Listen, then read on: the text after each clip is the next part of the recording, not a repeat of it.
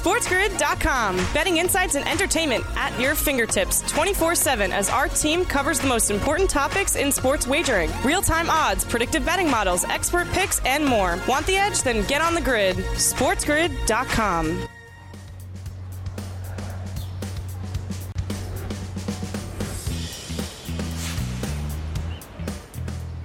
Welcome to hour number two of the morning after live right here on this Thursday on the Spiz Grizz Network. That's Sports Grid and Sirius XM, channel 159. That's the home for Sports Grid Radio on Sirius XM. I am Ben Stevens. Thank you for being here with us on this Thursday. Thursday night football between the Buccaneers and the Ravens tonight in Tampa Bay. A preview later on in this second hour. The World Series starts tomorrow in Houston. Our World Series preview with one of the best baseball minds out there the man known as Bert, Bert Murray, joins us here on the morning after as well. Later in this second hour, we'll go around the National Football League. But first, we start going around the association. The second week of the NBA now underway here in this regular season. And there is only one undefeated team left in all of the league. That would be the Milwaukee Bucks, improving to a perfect 3 0 mark last night, winning at home inside the Fiserv Forum 110 99 over the Brooklyn Nets. Milwaukee, not only the only unbeaten team straight up, but the only team that is left undefeated and perfect against the number as the Bucks cover as a three and a half point home favorite. A total that was up there 231, a regular season NBA total, does stay under. Now, a pretty big night for Kevin Durant, going over his points prop of 28 and a half, 29 and a half, finishing with 33 points. Kyrie Irving goes over his points prop as well, 27 points. Giannis, whoa, what a performance that was last night. 43 points, 13 boards, well over his points prop of 32 and a half. And Ben Simmons struggles a little bit. Four points only, but nine assists. But it's a big win for the Bucks. Again, remaining perfect, the only undefeated team in the NBA, and a statement win for Milwaukee. But an interesting bit of movement in the NBA title odds that we'll look at in just a moment, featuring these Milwaukee Bucks, despite the win last night. As we keep our attention on the Eastern Conference, the Sixers only have one win this year, and that's where things remain after a trip to Canada last night to take on the Toronto Raptors. The Raps actually booked as a slight two, two and a half point home underdog last night. They went outright over Joel Embiid and James Harden and the Sixers yesterday up in the Great White North, 119 109. Now, it was a contentious Wednesday here for our bye bye bye best bet on the morning after. Of course, we are a family. Our producer, John Shames, an associate producer in Joe Frizo, battling it out. Which side was the better number for the 27 and a half points prop for Joel Embiid? Well, he goes over that number, so John Shames gets the last laugh. JoJo finishing with 31 points, albeit in a losing effort because every starter for the Raptors showing that depth in Toronto, scoring in double figures, led by Gary Trent Jr., 5 of 10 from deep, finishing with a team high 27 points. So I mentioned some interesting movement in the NBA title odds. In fact, now entering the second week of the NBA season, the first time we've really seen market movement from that futures perspective as we have this seven or eight day sample size.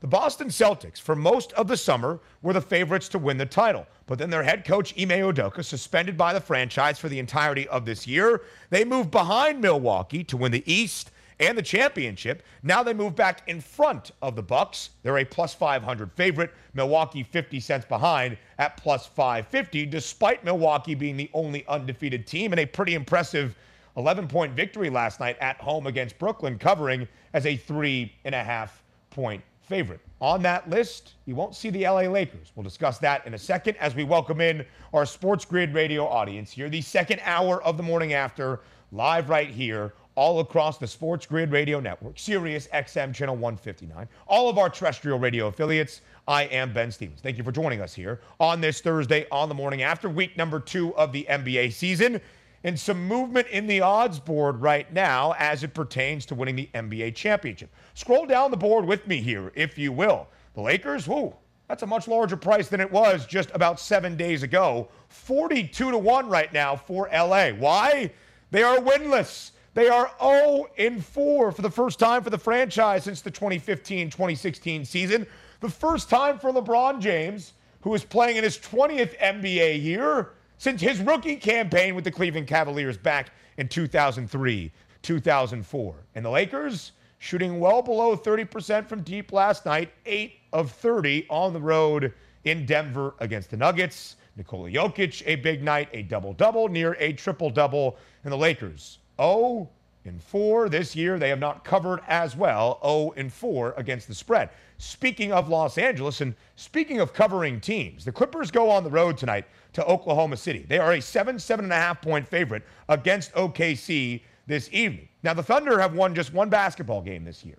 The Thunder don't necessarily have much optimism despite a young core of SGA, Shai Gilgeous-Alexander, Josh Giddey, and what the hope was for the number two overall pick in Chet Holmgren. Now, the Clippers are the favorites to win the Western Conference. Chet Holmgren will not play, obviously, for most of this season, but the Thunder continue to cover. They are 3 and 1 against the spread. The only game they have not covered this year, all four booked as an underdog, they were a nine and a half point dog, and they lost by 10 against Minnesota. The Thunder were the second best cover team in the NBA last year, a cover percentage of 61 and a half. This Thunder team can cover, so keep an eye on that for the seven point spread this evening against the LA Clippers. Now, there was an undefeated team out west. It was the Portland Trailblazers, but they dropped to four and one this year because the Miami Heat go on the road last night and get a victory. They win. They will be a six point underdog against Golden State this year, or tonight, I should say. It's a six point spread in favor of the Dubs. Again, the Clippers, the favorites in the West, Golden State right behind. We come back on the morning after with some NFL news and notes up next, live right here on SportsGrid. SportsGrid.com. Betting insights and entertainment at your fingertips 24 7 as our team covers the most important topics in sports wagering real time odds, predictive betting models, expert picks, and more. Want the edge? Then get on the grid. SportsGrid.com.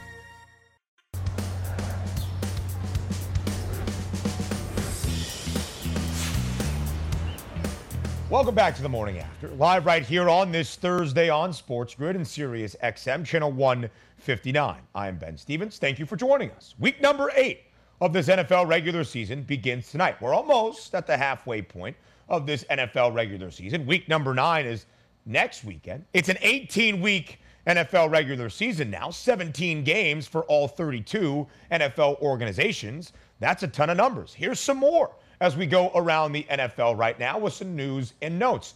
Reportedly, according to ESPN's Field Yates, 90%, that's the other number, 90% of the first team offensive reps yesterday at practice were taken by Mac Jones for the New England Patriots because that has been the question for the Pats this week in the NFL. Who's going to start on Sunday in MetLife against the New York Jets? Will it be Mac Jones? The second year quarterback during his rookie season, finishing as the runner up for Offensive Rookie of the Year, a Pro Bowl berth and a playoff berth for his team, or will it be the rookie quarterback, Bailey Zappe, the fourth rounder out of Western Kentucky? It would seem right now that Mac Jones is slated to get the start against Gang Green on Sunday in MetLife. That is interesting given where things were last week. Mac Jones did start on Monday night against the Bears, but had a very quick hook.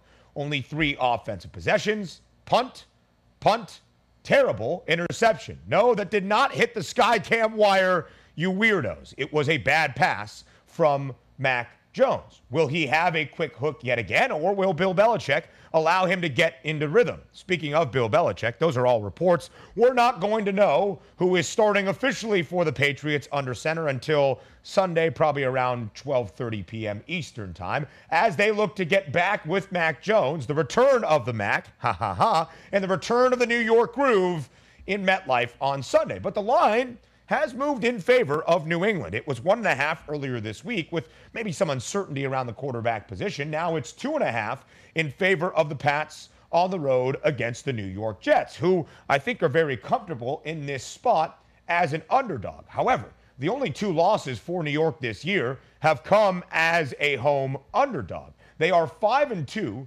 straight up this year. They were booked as a favorite for the first time last week on the road in Denver. So four of their five victories outright as an underdog this year. Now, we talked about the Offensive Rookie of the Year awards earlier this week with Breece Hall, the very talented running back for the New York Jets, tearing his ACL in the win over the Denver Broncos. So, a bit of bad news. He is expected to miss the rest of this regular season. He was the betting favorite to win Offensive Rookie of the Year in the National Football League this year. That is now Kenneth Walker, the rookie running back for the Seattle Seahawks. But Defensive Rookie of the Year, the favorite, still plays for the New York Jets. His name is Sauce. Sauce Gardner, the outstanding cornerback who is already becoming a shutdown corner for Robert Saleh and that New York Jets defense. He is the favorite right now, a plus 200 number live on the FanDuel Sportsbook. Tariq Woolen, a fantastic cornerback for the Seattle Seahawks and an athletic marvel, has the second best price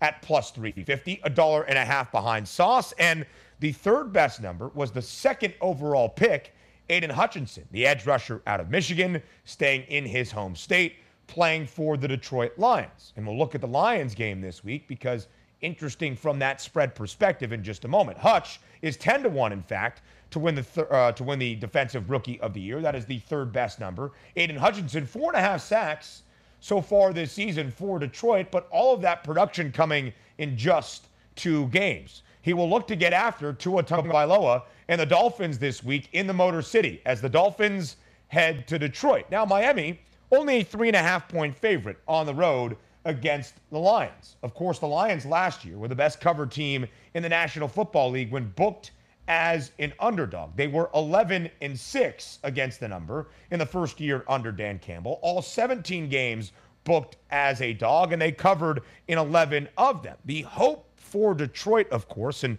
I said this multiple times in the offseason, was those games where they were competitive not expected to cover numbers, and they did, keeping games within margin. That the optimism and the growth for the next year would be those covers in close games would turn to wins in close games.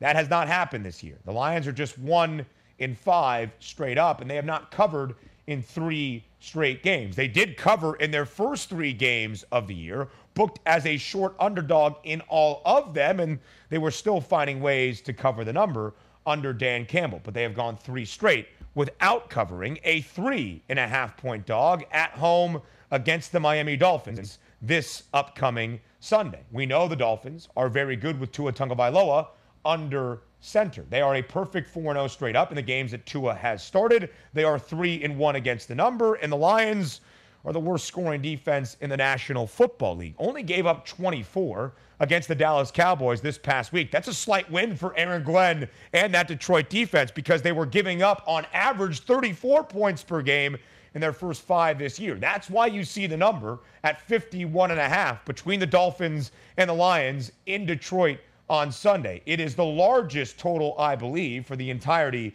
of this week eight slate. Yes, I believe that is the case right now. You would expect Tua Tagovailoa, Tyreek Hill, and Jaylen Waddle and that Miami offense to find its groove certainly against the Lions on Sunday. They scored on the first three offensive possessions this past Sunday night at home against the Steelers, four of the first five first half offensive possessions before being shut out in that second half. It will be a much longer trip, even for Miami, making the trip up to Detroit for the Denver Broncos. In fact, they have already made the trip to London. Now, I'm not entirely sure what is happening with the Denver Broncos. I am not entirely sure what is happening with Russell Wilson. It almost seems like a satire at this point. It almost seems like a mockumentary sitcom for Russell Wilson and what we have seen and heard out of Russ this year. Apparently, on the 8-hour flight on the 8-hour flight yesterday to London, Russell Wilson landed across the pond and told reporters that he worked out for half of the flight even doing high knees up and down the aisle as his teammates slept as he looks to recover from a hamstring injury that kept him sidelined last week and the Broncos' loss to the Jets. If that was a commercial flight, and it wasn't, certainly, but if that was a commercial flight, Russell Wilson would be public enemy number one on that plane. Russell Wilson would be the guy that applauds when the plane lands in London. I don't know what to make of that. He worked out for half of the flight. It's an eight hour flight from the Mile High City across the pond to jolly old London, and he was working out for four of the hours. Just chill, dude, and eat a Subway sandwich. Wild, wild things going on with the Denver Broncos and Russell Wilson at this moment. And it's interesting. Yes, the Danger Wich. Botch, thank you. Our associate producer, Andrew Boccialupo, making sure I know what the Subway sandwiches are called, although apparently they've been pulled off the menu at various Subway locations around this country. Anyway, I don't know if there will be Danger Wiches available in London because the Broncos go to play London's NFL team, the Jacksonville Jaguars. And the market across the board, as we showed you yesterday, Denver moving back to 120 to 1 to win the Super Bowl, $103 of negative movement against the Broncos. Well, this individual game also doesn't look very good for Denver, a two and five team this year, a two and a half point underdog against the Jags. It is not a joke calling Jacksonville NFL's London team. They have played nine times across the pond. They are back in Wembley Stadium, where they played for seven consecutive years leading up until 2019. Last year, they played a London game at Tottenham Stadium. This year, they're back at Wembley. It is the ninth game for the Jaguars in London. I honestly don't know if it's because of the Jaguar being like the British vehicle, but there's something there. Jacksonville will play its ninth NFL London game. But this year for the Jags as a favorite, both 0 and 2 straight up, and of course, then against the spread. The Broncos are 2 and 2 ATS as an underdog this year, winning outright in one of those two games. Our focus now on the World Series. The 2022 Fall Classic starts tomorrow in Houston. We preview it next. SportsGrid.com. Betting insights and entertainment at your fingertips 24 7 as our team covers the most important topics in sports wagering real time odds, predictive betting models, expert picks, and more. Want the edge? Then get on the grid. SportsGrid.com.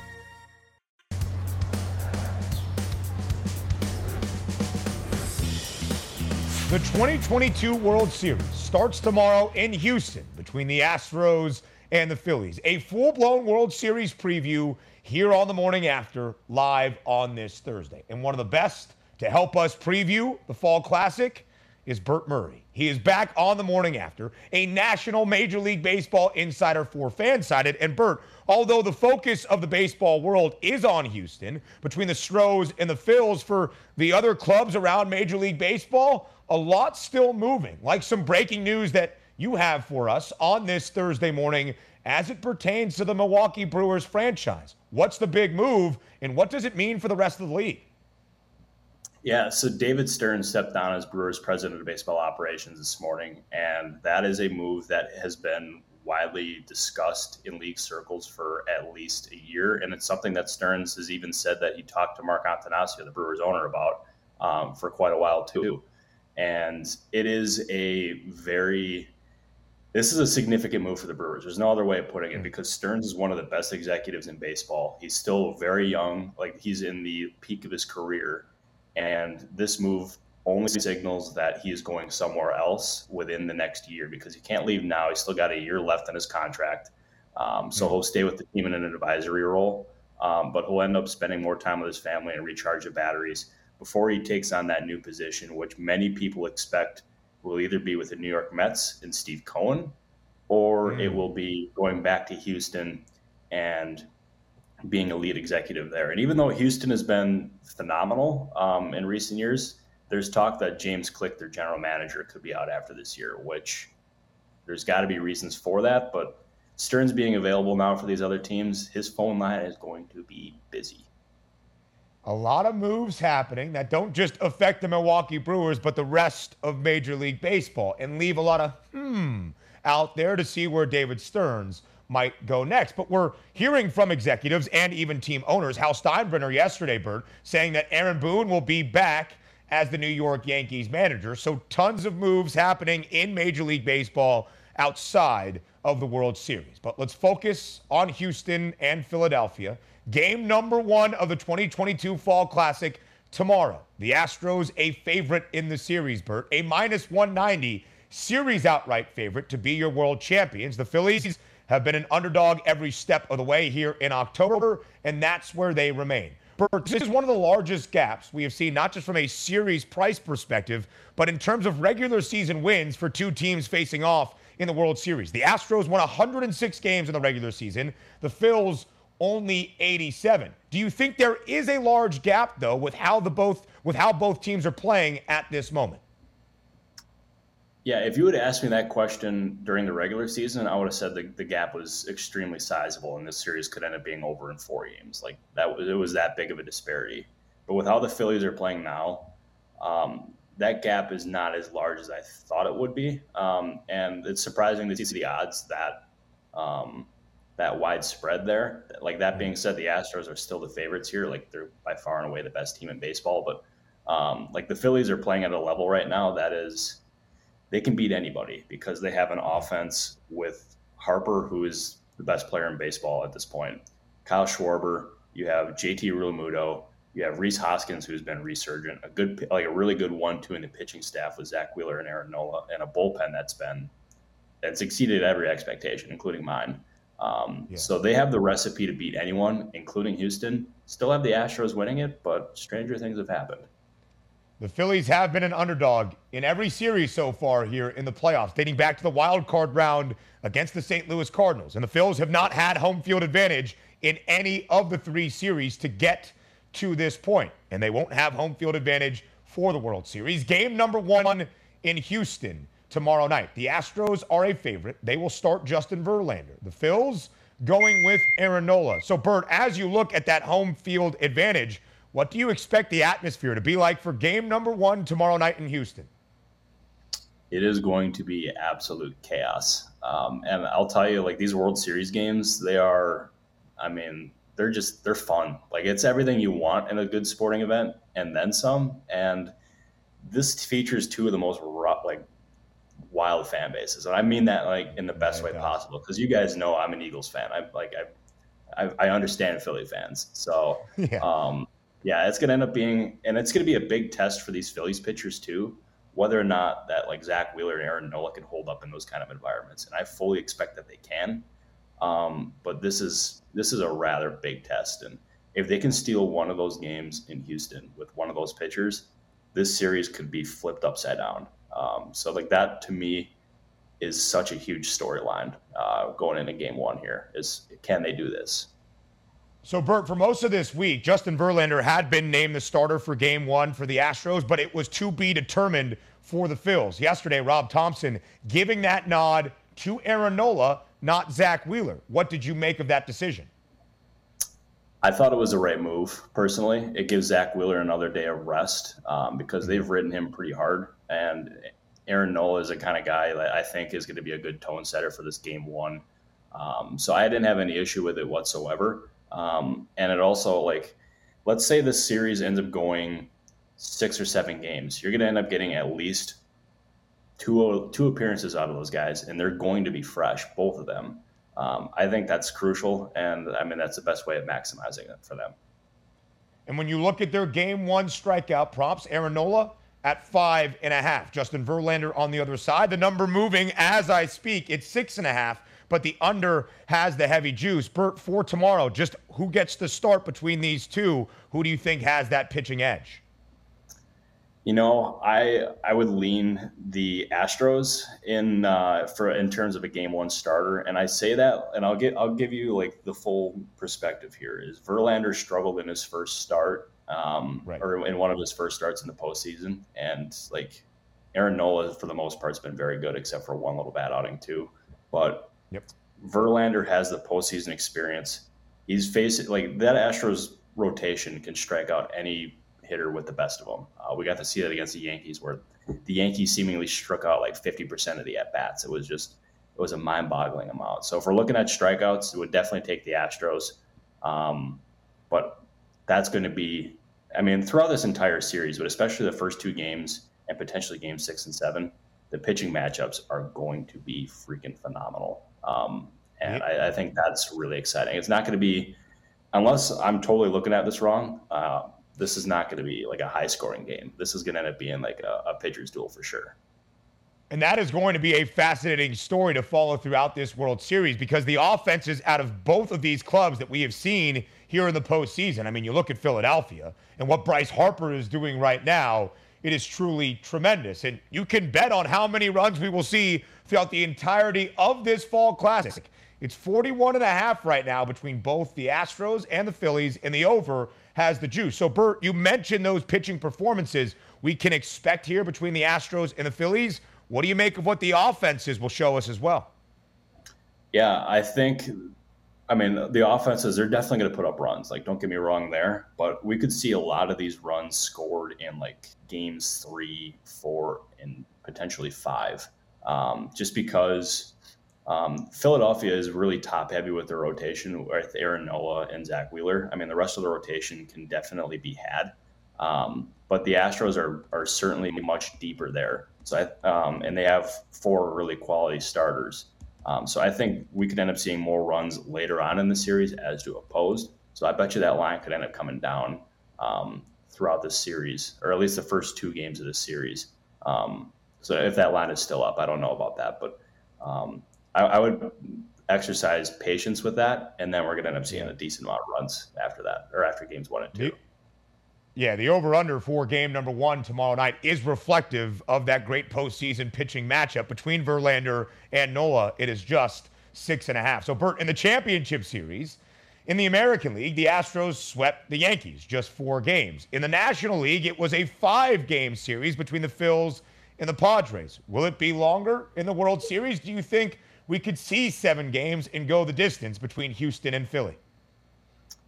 I think it goes at least six that's been my prediction um, for ever since this ended up coming out. Is is I have Astros in six, and I don't think either of these teams um, is going to lose four consecutive games. I can't see either one of them losing four out of five, especially with the way that I mean, obviously both teams are playing. They're just at a level right now that um, it's it's impressive to watch. So give me Astros in six, um, and if it goes seven, oh my gosh, like I'll tell you, like another one of or another one with this too is the sports weekend for both of these, like both of these cities. Oh. Is figure you have games one and two.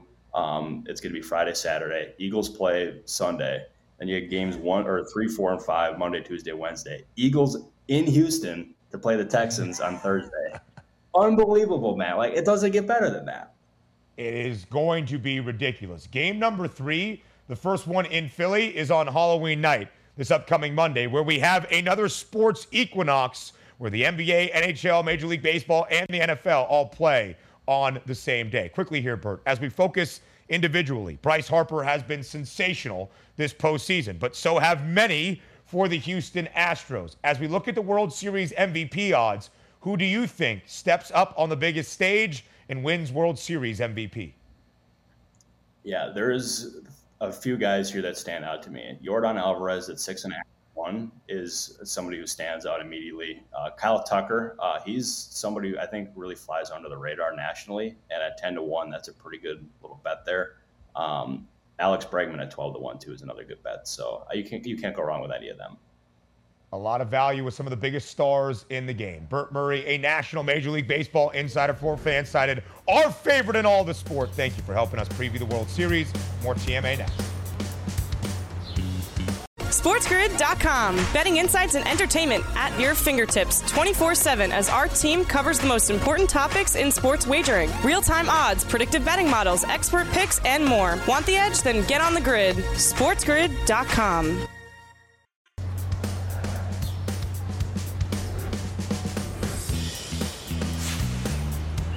Week number eight of this NFL season starts tonight in Tampa Bay. Thursday night football between the Baltimore Ravens and the Tampa Bay Buccaneers. The Bucs a slight one and a half point favorite. The over/under currently stands at 45 and a half. We'll get the full game breakdown in just a couple of moments, and helping us to do that and assess where the Baltimore Ravens are entering week number eight it is Melissa Kim back here on the morning after live on Sports Grid. She is the Ravens team reporter. She has some of the best insight about what is happening in Baltimore. The Baltimore Breakdown live right here on this Thursday. Melissa, thank you so much for taking the time on your busy game day to join us here on the morning after. Thank you. Baltimore Breakdown. I love the alliteration there. I'm a big fan of that now you know what we have to do, Melissa. We are big yes. fans of alliteration here on the morning after. Everybody involved with producing this show. If there is alliteration to be had, we will find it. So let's look at where things are for the Flock's figures right now. More alliteration as we look at the updated odds for the Ravens entering week number eight.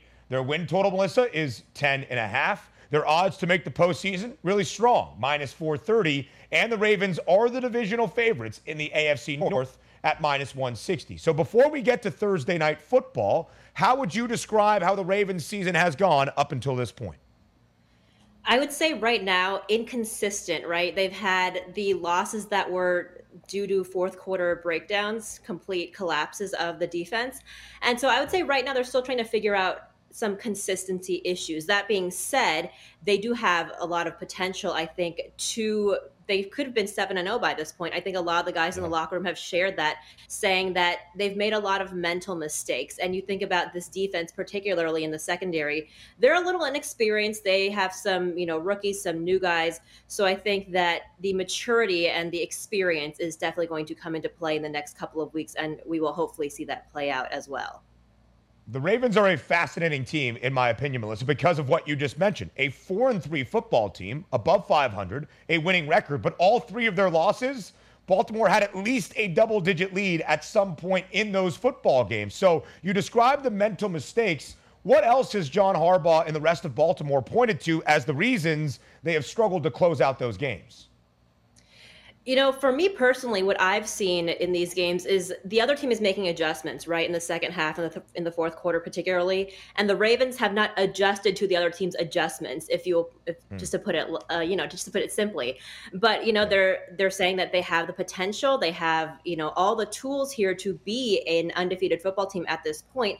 But I talked to a lot of the guys that are leaders on defense, Marlon Humphrey, Justin Houston in particular, guys who have been with this team and have been in the league for a long time now. And they say that, you know, there's a lot of youth, there's a lot of growing pains in this situation, but they'd rather have them happen now in week six, week seven, as opposed to week 13, 14, when you're really playing a lot more of those divisional games. The crazy thing to think about is, is as devastating as these fourth quarter collapses and losses have been, they're still in first place right now in the division, yep. which is wild to think about, even with a four and three record. So there's a lot of emphasis on the divisional games um, a lot of emphasis on just figuring out how to close out these games and you know for the defense for the special teams whoever's on the field at that point to be able to make those particular plays to close out these games closed out a divisional game last week against the Cleveland Browns and of course a divisional game a few Sunday nights back against the Cincinnati Bengals who the Ravens are in that first place tie with at this moment. Both the Bengals and the Ravens at four and three. And from the odds perspective, Melissa, Baltimore is the odds on favorite. A pretty decent gap there at minus 155 to where the Bengals are with the second best price at plus 160. Through seven weeks, as you evaluate the AFC North, do you think it's just a two team race between Baltimore and Cincinnati? Here's the thing is definitely those two would be the front runners for sure ravens and bengals right? And i know that the browns have some quarterback issues obviously with jacoby Brissett right now. When deshaun watson comes back are they going to be a different team on offense? I think we'll have to wait and see on that. As for the steelers i know a lot of people are not really betting on the steelers right now. However again it is only week eight and mike tomlin never has had a losing record in his entire career as a head coach. So i think when you have the chops the record like that you can never count Mike Tomlin out. I would agree. I would very much agree. And certainly as an underdog, the Steelers, a 10 and a half point underdog against the unbeaten Birds. Mike Tomlin's teams, Melissa, covering in 63% of their games in his 15 plus years at the helm of the Steelers organizations, the best against the spread record of any team as an underdog in that span. The Ravens find oh, themselves as an underdog tonight, where they've also been very good under John Harbaugh. Melissa, this line actually flipped. The Ravens entered most of this week yeah. as a one and a half point favorite heading to Tampa Bay. Now it's the Bucks as the home favorite this evening. It's a very short spread, only one and a half points. How competitive do you expect Thursday night football to be this evening between the Ravens and the Buccaneers? Listen, Thursday night football is always such a toss up because of the short week because you're not having those extra 3 days to normally prepare that you would have on a any given Sunday, right, so to speak. Mm-hmm. But um I think that a lot of that is due to the personnel and the that is going to be available tonight. We have six guys on the Bucks that are already listed as out. We have six guys on the Ravens who are questionable. Mark Andrews, in particular, did not practice at all this week, and he's never missed a game in his entire career except mm. during COVID. And Calais Campbell, who is a big, big leader on the defense and obviously making, still making plays as a 14, 13, 14 year veteran in the league. He is out with an illness. And Rashad Bateman only had one day of practice this week. So I think the personnel has kind of helped those odds or the line flip. So when you look at the game tonight, just from the breakdown matchup perspective, what do you think is a key for Baltimore if they are going to go on the road and get a win against Tampa Bay? I think third down is going to be so important today because if you look at the film from this past week when uh, the Bucks played Carolina, they did not convert a single third down in the last 35 minutes of the game. That is mm. wild. And obviously, you see the final score of that game this past week. Tom Brady and the Bucks did not score a single touchdown in the game. So I think third down is going to be crucial for the Ravens defense. On the flip side, I think we're going to have to see how the run game figures out for works out for the Ravens because obviously Gus Edwards back, he made a significant difference for the Ravens run game this past week against the Browns. He's just that guy that I kind of liken him to Mark Andrews when you see him on the field. Mark Andrews, his YAC yards, literally off the charts, right? He just gets those yeah. few extra yards that really do matter in getting those first downs. Gus Bus is the exact same way. He gets those little few, I mean, he, this guy's a truck, first of all, but like, you know, he gets low to the ground and you see him just get those few extra yards to get to the third down, to get to the first down. And that truly ends up making a difference at the end of the day.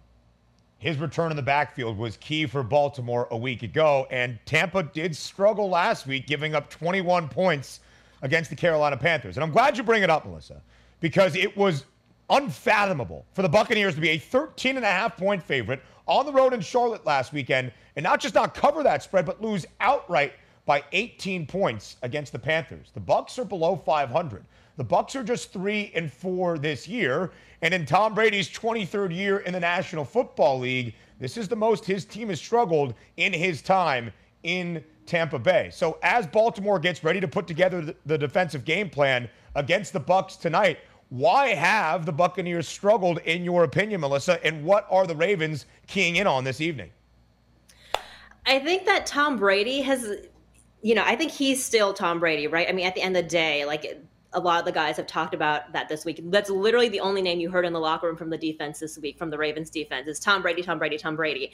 But in terms of the weapons that he has, you would think that they would be able to perform a little bit better. Their offensive line, I think, has struggled a bit. There was a couple plays that I watched um, on film this past week of the Buccaneers where, you know, Tom Brady faked the ball once, faked the ball twice, and then none of his receivers were turning around to catch the ball after that. And you're like, hello, the man's trying to throw you the ball, get open, you know? So I think that maybe the guys on the other end of the ball getting those Tom Brady catches haven't exactly been doing their part per se.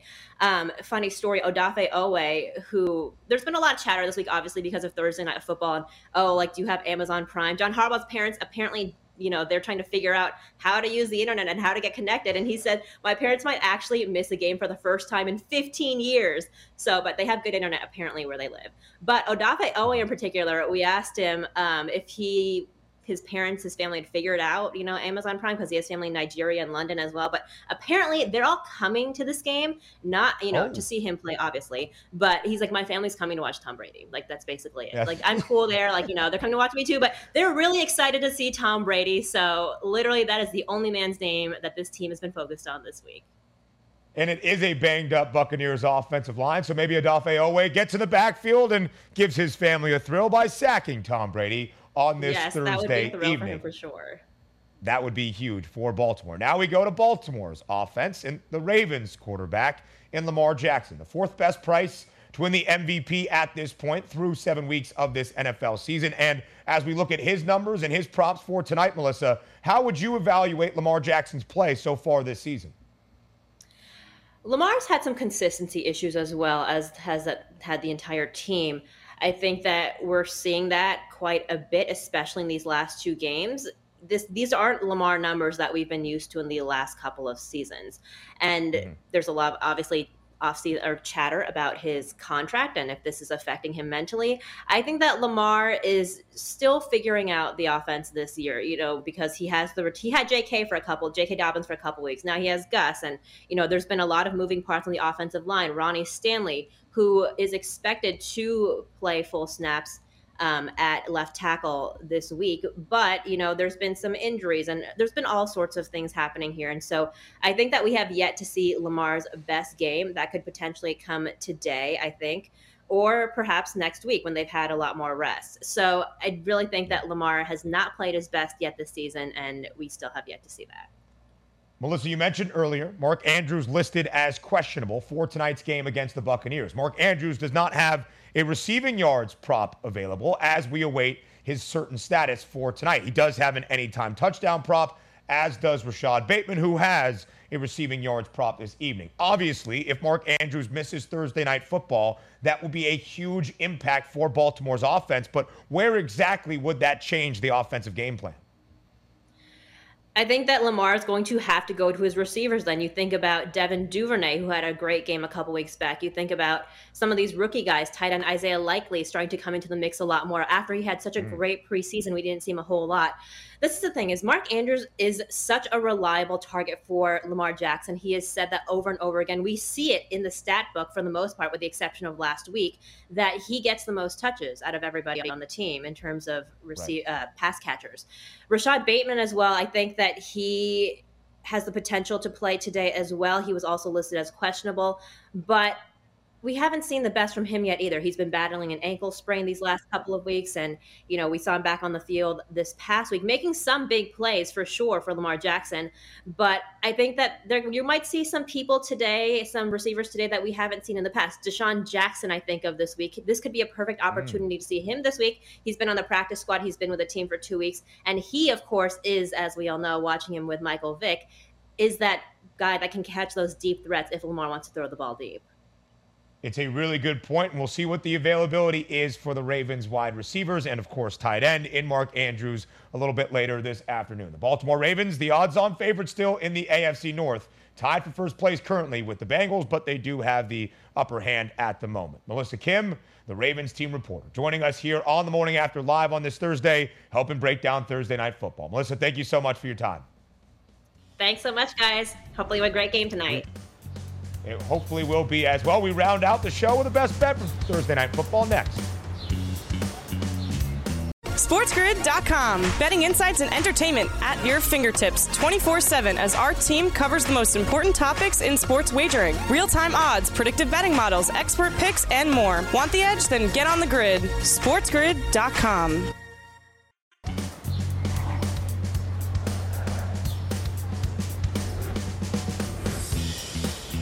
Closing out our two hours together here, live on this Thursday on the morning after on Sports Grid and Sirius XM, channel 159 is the home for Sports Grid Radio on Sirius XM, all across the Spiz Grizz network. That's Sports Grid, and I am Ben Stevens. Week number eight of the National Football League regular season begins tonight. It is week eight of the NFL, and it starts in Tampa Bay between the Buccaneers and the Baltimore Ravens. The Bucks a slight home favorite. Again, the line one and a half in favor of Tampa. They were the underdog for most of this week, so flipping past zero, and the total at 45 in a hook. And despite Tampa's struggles, here I am about to give you a best bet with Tom Brady, believing that the 45 year old still has the juice for the Buccaneers at home this evening. So before we say farewell and before we say goodbye, it's time for a Thursday night football best bet. It is time for bye bye bye.